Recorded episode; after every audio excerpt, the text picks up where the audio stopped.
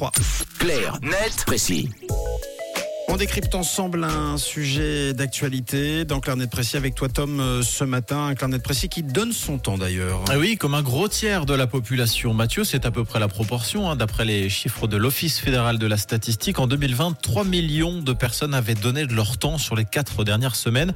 C'est un chiffre assez élevé. La Suisse fait d'ailleurs partie des pays où les habitants donnent le plus de leur temps avec les Pays-Bas. Malheureusement, les chiffres ont tendance à s'essouffler un petit peu en ce qui concerne les bénévoles volontaires. En 1997, en Suisse romande, on recensait par exemple 19% de bénévoles exerçant une activité non rémunérée dans une association ou une organisation. En 2016, ce chiffre n'était plus que de 14,5%. Idem en Suisse alémanique où le pourcentage est passé de 29,6 à 21,7% sur la même période. Mais il n'est pas que question du nombre de bénévoles. Non, la problématique du type d'engagement, des habitudes d'engagement sont également soulevées par différentes associations.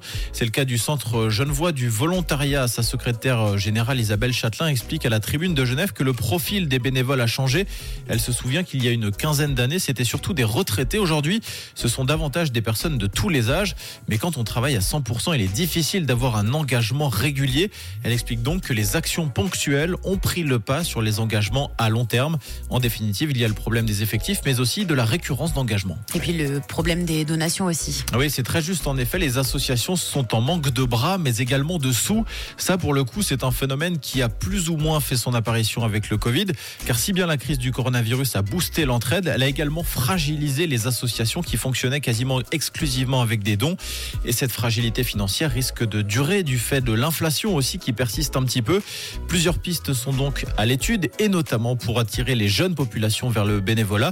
On en parlait la semaine dernière, cette proposition soumise à Berne de permettre aux jeunes de pouvoir demander un congé non payé de deux semaines pour du bénévolat. Cette solution est en réflexion. Et puis poursuivre également le travail de SAP avec des campagnes de sensibilisation, d'information dans les rues, mais également avec des opérations ciblées. C'est le cas en ce moment avec la semaine du bénévolat sur Vaud. Et D'ailleurs, ça a commencé hier hein, jusqu'à dimanche. Une trentaine d'associations vous ouvrent leurs portes dans le canton de Vaud pour des informations, pour des ateliers découvertes également. Vous trouverez toutes les informations, tous les détails sur bénévolat-vaud.ch. On aura l'occasion d'en reparler euh, d'ici cette semaine et tout au long de la semaine dans le 6-9 de Rouge. Carnet précis à retrouver d'ici là en podcast sur rouge.ch. Racontez l'actu, c'est aussi sur rouge.